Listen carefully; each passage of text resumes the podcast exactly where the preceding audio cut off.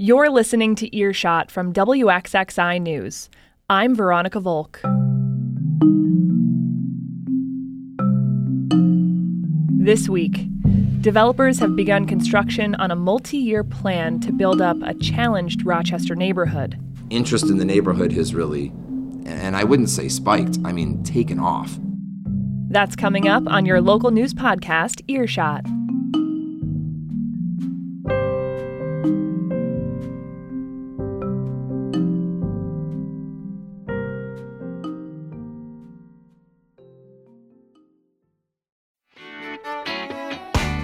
Hi, this is Megan Mack from WXXI. And if you're enjoying Earshot, subscribe to our other podcast, Connections with Evan Dawson. Catch up on discussions about current events, arts, politics, and interesting people. Subscribe to Connections with Evan Dawson wherever you find your podcasts. The Beechwood neighborhood in Rochester has some challenges, particularly a lot of vacant lots. And for years, the area was kind of left alone. But now there's construction starting on a bunch of new houses. My colleague Brian Sharp has been reporting on this and how the neighbors feel about it. On the one hand, people seem to appreciate the investment in their community, but others are worried about being pushed out. He has this story. Sounds of construction have become commonplace in the city's Beechwood neighborhood. That wasn't always the case. Beechwood was kind of this this desert in terms of anyone wanting to make any investments uh, in the neighborhood. Kyle Crandall is president of the Neighborhood Coalition. He and his wife moved into Beechwood almost 25 years ago. They live at Grand and Denver in one of the area's many stately 100 year old houses. But there are also a number of vacant lots, leaving gaping holes in the otherwise tightly packed neighborhood. And now, a growing surge of new investment after going decades without. Oh, it must have been around 2003 or 2004 uh, when the city announced that they were going to do bump outs on curb bump outs on Parcells Avenue, that the neighborhood threw a celebration. There was finally a little bit of investment uh, in Beechwood. It was literally that dry. What's yet to come could bring true transformation if done right. Working with neighborhood and community leaders, a team of developers, including Habitat for Humanity and Home Leasing, plan to build or rehab dozens of single family homes, townhouses, and apartments across Beechwood and the adjacent, much smaller Emma neighborhood. Interest in the neighborhood has really, and I wouldn't say spiked, I mean taken off. Why does Beechwood matter?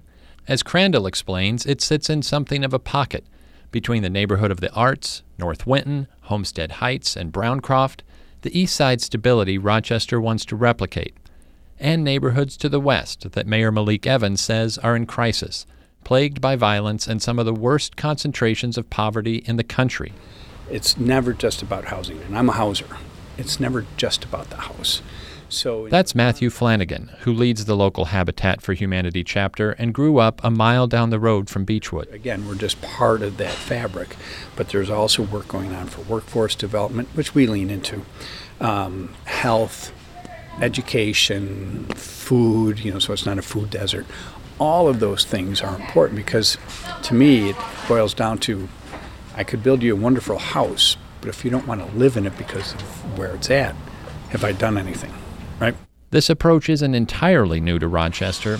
On the west side of downtown, the Josana neighborhood has been undergoing a similar transformation over the past decade. Habitat was the first to start building in both neighborhoods. And what they found was that as homebuyers helped in the building through the Habitat program, it sowed a sense of community. I'm going to work on your house this week. Next week, you're going to help me on mine. And we might even still see each other from our homes. And in Josana, that is certainly born true. And what I'm hearing is that that continues on that community because now they're watching each other's kids when it's time to go to the grocery store or. Josana has seen a modest rise in property values, officials say, but little or no displacement. The wave of new neighbors include immigrants and other new Americans, working families. Back in Beechwood, though, some neighbors are pushing back. There is concern that rents already are rising and that the planned housing is too much. On that point, the city's zoning board agreed, turning down home leasing's proposal for six and eight unit townhouse style rentals. That in turn has caused home leasing to pause and reassess its role in Beechwood going forward. These are the growing pains for a neighborhood that was stagnant for too long. Here's Crandall again. These are complex issues, but again, as we started our interview, from where we were over 20 years ago to where we are now, I think uh, these are exciting times, and uh, there's a lot of a lot of great opportunities in front of us. And as uh, we have had controversial issues in the past, hopefully we'll get a resolution here that will be for the best of of the neighborhood as, as a whole. And just as Josana helped provide a framework for this effort, officials hope Beechwood could be a guide for others.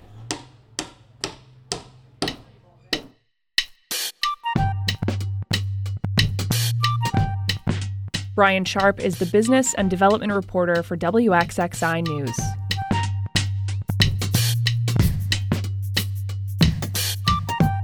And that's it for Earshot. Subscribe to this podcast to get new episodes in your feed every Friday. Find even more local news on our website, wxxinews.org.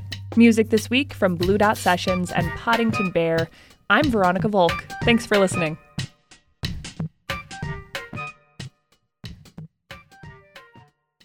This program is a production of member supported WXXI Public Broadcasting, Rochester, New York.